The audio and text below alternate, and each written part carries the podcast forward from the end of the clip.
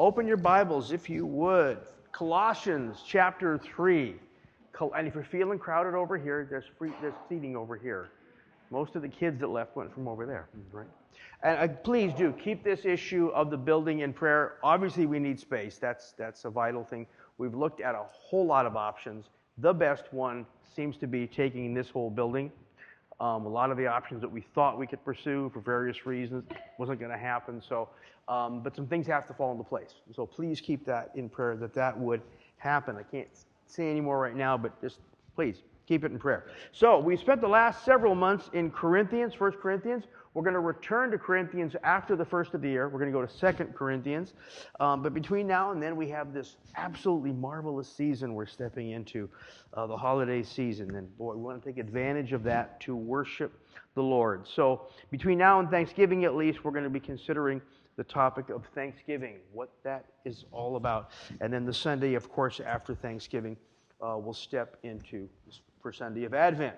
Um, but before we get to the text, I want to make just a few follow up comments from last week. Last week, if you recall, in 1 Corinthians 16, the issue came up of the offering that was raised in Corinth for the church in Jerusalem. And whenever you talk about that issue, there's always questions. And so, without fail, I had some questions that I was asked after the service. And I just want to take a couple of minutes to speak to that issue, the whole issue of the finances and offering and all that. The question that I normally get asked and I really appreciate it. This is one of the few really direct questions I get. For some reason, this is not one that people beat around the bush on. They look me right in the eyes and they say, Do you teach tithing? Right? Boom, it's just right there. Um, and the answer to that is well, first off, number one, we're not under the law. Right? We don't give any space to the law. Tithing was required of the people of Israel under the law. We leave no room for the law. Paul made that absolutely clear in the Galatian letter. You keep one part of the law, you're burdened to keep the whole thing. I want nothing to do with that. All right? I thank God for Jesus, right? We're no longer under the law. But, you know, in the Old Testament, they had to tithe 10%, and then it said they could do whatever they wanted to with the rest of us, right? We don't have the law of tithing, but we have the principle that every single thing we have is His and we are given the responsibility of stewarding what he has. So we have a lot more freedom, but we also have a higher requirement because everything I, everything I have is his. Everything I ever laid my hands on is his. My, everything that I would call mine is his. And I will give an answer in eternity for how I stewarded that. So that's the principle that we act by. And the way we practice that, or I think, I recommend the best way to practice that principle of stewardship is by, first off, first step, regularly supporting the ministry of the church. If you want to use a 10% as a standard, that's fine. But I do suggest strongly that you do it as a spiritual discipline regularly. And there's two reasons for that. One, it meets a practical need. The church has to pay its bills. But more importantly, that by practicing that discipline, of regularly investing in the kingdom, I am reminded the biggest beneficiary to my giving, my supporting is me. Because I am reminded of my of all that I have is his and I am encouraging myself to conduct all that I do with that in mind. And that will all impact the exchange that occurs between me and the Lord when I meet him face to face and I have to give an explanation for all that I did with all that He gave me. So, again, uh, the practice of giving, it's one of the simplest because it's tangible, not necessarily the easiest, but it's one of the simplest of the Christian disciplines. Doesn't win us any favor with God, but it facilitates the building of His kingdom and it opens the door for His blessing in my life. So that's the answer to when I'm asked, do you practice tithing? That's the answer. Do you preach tithing? So, and if you have more questions, ask me afterwards. Right. For the text this morning, let's go ahead and look to Colossians chapter 3, and we're going to begin reading in the 12th verse. Paul writes this, and this is going to be our text through the holiday season, uh, at least through the Thanksgiving portion of the holiday season. Paul writes, And so, as those who have been chosen of God, holy and beloved, put on a heart of compassion, kindness, humility, gentleness, patience bearing with one another, forgiving each other. Whoever has a complaint against anyone, Just as the Lord forgave you, so also should you. And beyond all these things, put on love, which is the perfect bond of unity. And let the peace of Christ rule in your hearts, to which indeed you were called in one body, and be thankful. Let the word of Christ richly dwell within you, with all wisdom and teaching, admonishing one another with psalms and hymns and spiritual songs, singing with thankfulness in your hearts to God. And whatever you do in word or deed, do all in the name of the Lord Jesus, giving thanks to him, or rather thanks through him to God the Father. Lord, we thank you for your word and pray, Lord, that our hearts and minds would simply be open to what you would have us understand of you through your word. In Jesus' name, amen.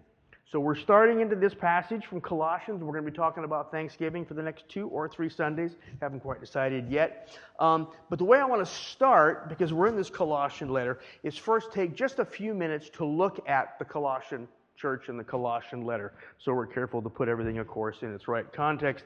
And then begin to talk about this issue of exactly what it is to be thankful. If you paid attention at all, in that passage that I read, there's three different times it refers to the general principle of thankfulness.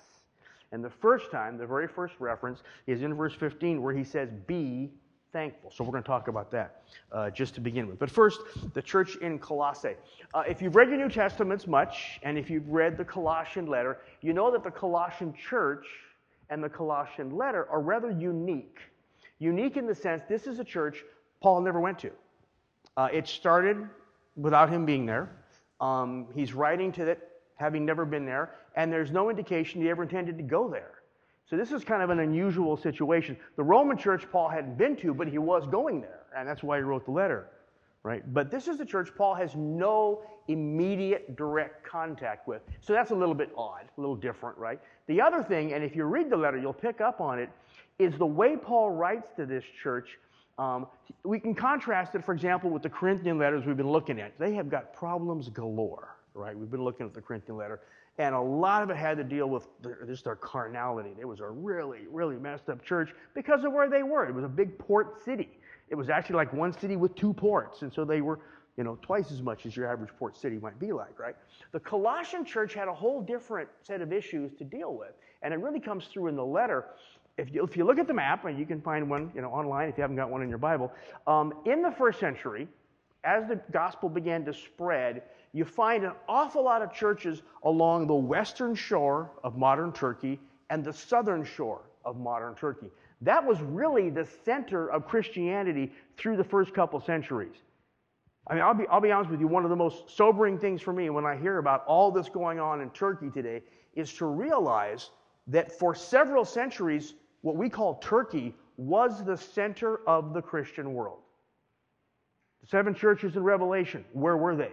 Turkey. The seven early ecumenical uh, conferences of the church, the ecumenical councils, Turkey. The, the missionary center of the first century, Antioch, Turkey.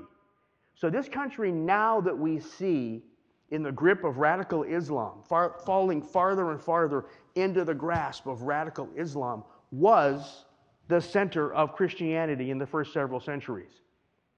The largest Christian city, if a city can be Christian, I understand the complications of that expression, but the largest Christian city in the Roman Empire wasn't Rome, it was Constantinople. And yet, look at it today. And I look at that, and that sends chills up my spine. Because who is to say that's not where we'll be in 100 years? We have no guarantees except in leaning on Him and being faithful. God alone can stop that from happening. Now, Colossae, as I was starting to talk about Turkey, in that first century, uh, there, the, the whole western coast of Turkey, modern Turkey, wasn't called Turkey then, and the southern coast on the Mediterranean, that's where most of the churches were. And as you move north and east into the Anatolian plateau, there's no churches. Right? Gospel had not penetrated there yet. Colossae is right on the edge of all that. So Colossae is like this Christian outpost surrounded by, at that time, Eastern thinking, right? And to say Eastern thinking is not to denigrate Eastern thinking, whether Persian or anything else, except to say that it wasn't Christian. Gospel hadn't penetrated. So Colossae was in this very vulnerable spot of being impacted by a lot of just different thinking. And if you just read chapter 2 of Colossians, you get a, and you realize the kind of issues Paul is bringing up. He's not talking about, you know, gross carnality like Corinth struggled with, just the opposite, right? They were getting into this really weird ascetic stuff where they were all going to live like monks, right? That just doesn't work real well. Right? So Paul is addressing those kinds of issues, and that's all about these influences coming in from outside of Christendom. So the Colossian church had some real challenges, is all I'm trying to say, of a totally different nature than, say, Corinth.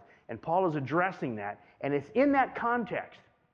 Because every issue Colossae had had one answer the person and character of Jesus. They were losing track of who Jesus was. And when we lose track of who Jesus is, we have a problem. So he's addressing that, and that's what he's doing. He's bringing to their attention the fact that the person and character of Jesus is how you got started in this Christian walk. It's what you need to continue in it, right? So that's what he's talking about when we come to this passage in chapter 3, where he talks about very, if you look at the passage, it starts off, uh, the first couple verses, 12 and 13, talking about holy and beloved, heart of compassion, kindness, humility, gentleness. It, it sounds like, you know, like the gifts of the Spirit, right? Or the, the fruit of the Spirit. It's those basic Christian virtues like humility, right? Compassion. When was the last time we talked about Christian virtue? That's like a word that has slipped from our vocabulary, right? It's like become some old fashioned idea. Like we don't, yes, we do need to talk about Christian virtue. Those characteristics that the Christian should exhibit, should emanate from our being to demonstrate the person of Christ in us. Not out of our own effort, right? You've tried that, you know how well that works. Doesn't. But by the person of Christ dwelling within us through the power of his Spirit. That's why we said fruit of the Spirit. It can be manifest. That basic core Christian virtue. So Paul's talking about that as he lays this groundwork. And then in verse 14, he says, Above all these things, put on love, which is the perfect bond of unity. And we talked about that. 1 Corinthians 13, what is that love that Paul talks about? It's not loving people so much that they see Jesus through me. No, it's Jesus in me emanating his character out from me. Because if it's me loving you enough that you see Jesus in me, where's that love coming from? If it's coming from my character, that's a lousy definition of Jesus. But if by his presence in me and the intimacy of my walk with him, I somehow, through some miracle of God, and it is a miracle, by the power of His Spirit in me, begin to emanate in the smallest way His character. That's the love of God being demonstrated. His love shining out through me. That's what he's talking about. And then he gets to this issue, which is really what we're trying to get this morning, in verse 15. He says, Let the peace of Christ rule in your hearts, to which indeed you were called into one body, and be thankful. Be thankful. Not give thanks, but be thankful. Paul begins by describing thankfulness as a state of being. Now, that's not how we normally think of thankfulness or giving thanks, right? When we talk about thank you, it's something that we say.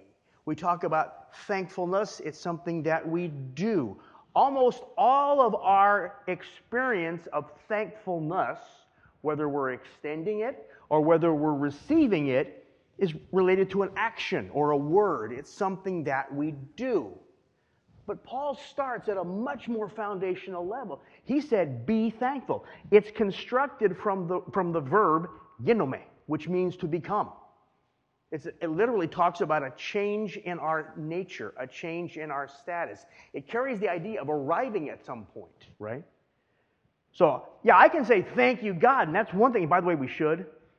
It's really important that we do give thanks to God and say thank you to God.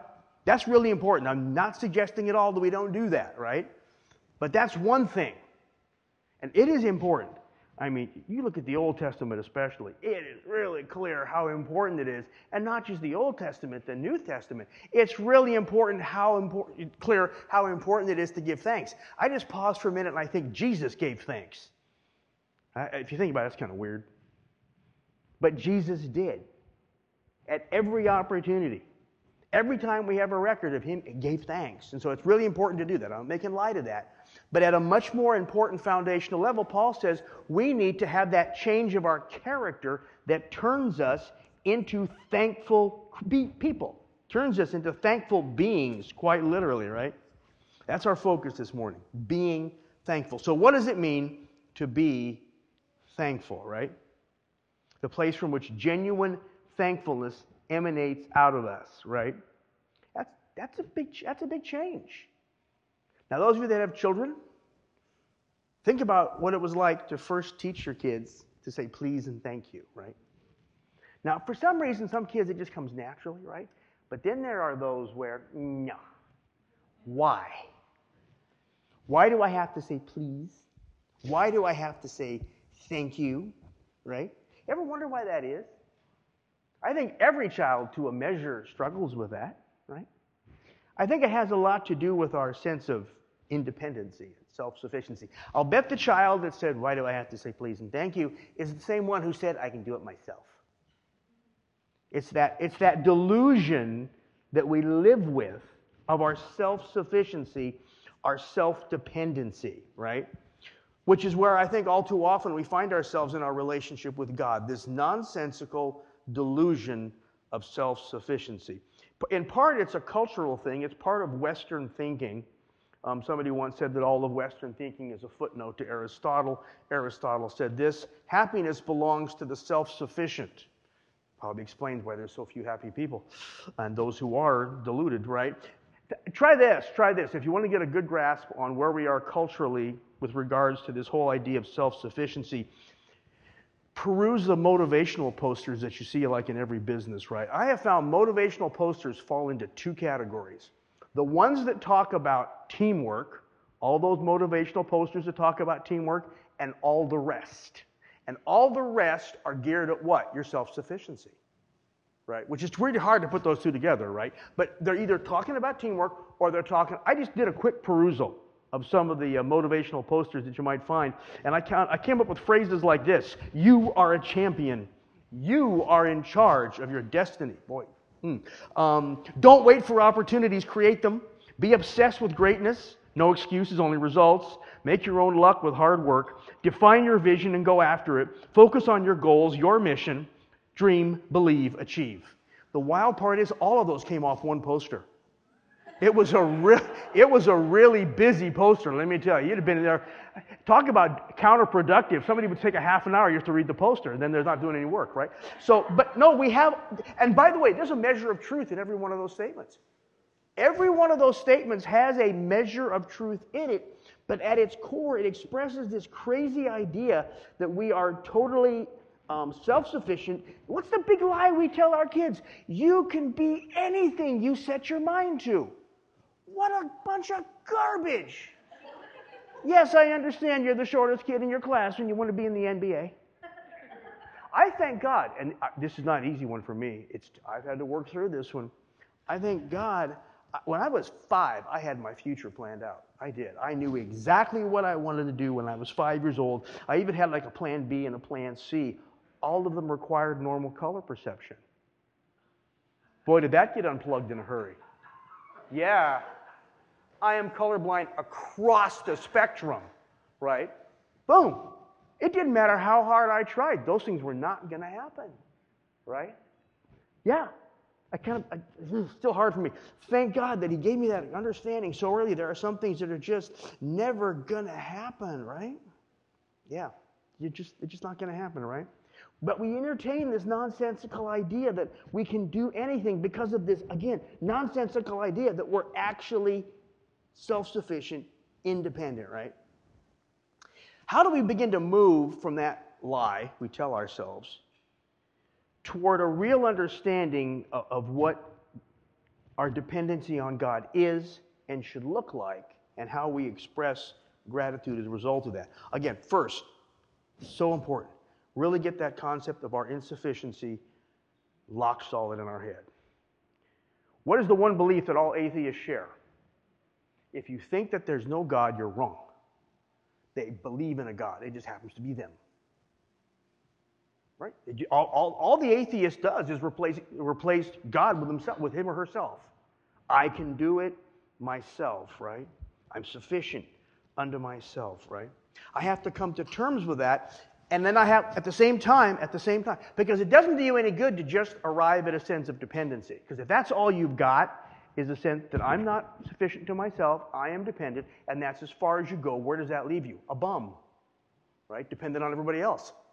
Okay? No, we have to link, and this is the hard part. We have to link this understanding of our insufficiency with the same time our, our responsibility. I am responsible to, to take care of myself.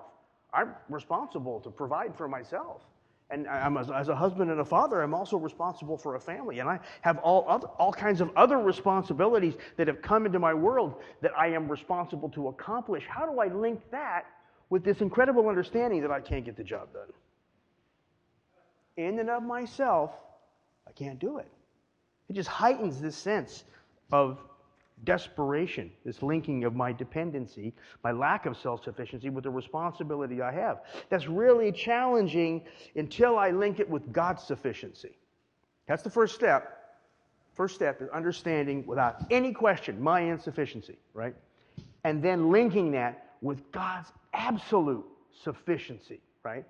He does take care of us. And this is an especially difficult one for somebody that hasn't gone through the first step, hasn't come to terms with their own insufficiency, because there's so many ways we delude ourselves, again, into thinking that we are sufficient. But even, here's the key big deal. Even for the one that doesn't acknowledge him, what does the Bible say? He causes his rain to fall on the just and the unjust, right? His provision for every man, woman, and child is a tangible reality. The atheist who, stand, who proudly stands up and says God doesn't exist. Excuse me, how did you just say that? Oh, you sucked in some air, and then as you blew the air out, your, your vocal cords vibrated, and you were able to blaspheme God, right? Where'd the air come from?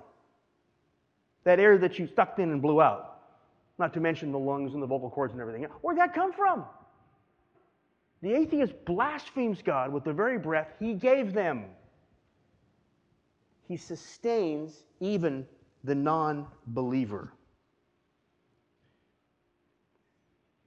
What does God do for us? Well, first of all, think of all the things He's already provided. Again, the breath that we breathe, the world that we inhabit. Right? And He continually provides for us the resources and the ability. I was thinking about the whole Exodus experience this week. I think most of us, you know, know the story. The children of Israel went out in the morning. There was the manna on the ground, and they collected it, and they went in, and they were able to eat. Other than the matter of degree, you know, the degree of effort required and the complexity of the effort required, how is that different than what you and I do every day? Think about it for a minute. They went out and they gathered what God had provided, and then they went home and they ate, right? Other than the degree of effort and the complexity of the effort, we have to work harder and it takes more creativity on our part. Essentially, we're doing the exact same thing, no matter what your job is. Because whatever your job is, whatever you are doing or collecting or gathering or building or anything you're doing ultimately gets traced back to something that God has created, one way or another. And I read something this week that, that gave me a whole new insight onto that. Um, it's really kind of scary because it's like way out of my out of my out of my world.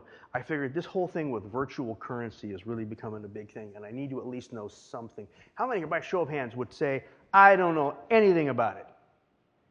Oh, I'm in good company. Okay. So I started to read about it, and I was amazed. Virtual currency, cryptocurrency, is nothing. It's nothing. It's a total mental construct, right? And you know, the picture you see of the Bitcoin, that's just a picture. There's no such thing. It's a total virtual reality. It's a mental construct, right? But it works. This is wild. You can buy, you can sell, you can invest, you can trade using nothing. That's a mind blower, right? And I started, I was thinking about that and just trying to process it. And then I tried, I took that and I applied to this whole issue of as human beings, we are wholly dependent on Him. Everything we say, do, touch, everything, right? Comes from Him, right? What do they say in the mining and logging industry? If you can touch it, it was either mined or grown or harvested, right? Now I'm preaching bumper stickers. I'm in trouble. Um, yeah. Oh, yeah, right. Mined or farmed, right? That kind of leaves the fisherman out, though, so I got to be careful about that. Yeah. Um, but you think about the whole virtual currency thing. If anywhere, if there's anywhere where as human beings we have escaped this, the tyranny of this idea that everything we do is by what God has created, if virtual currency exists only in our mind and yet we're able to make it work, have we finally achieved independence from God? Then I read this, blew me away, made no sense when I first read it. How many of you know about the energy consumption of the virtual currency world?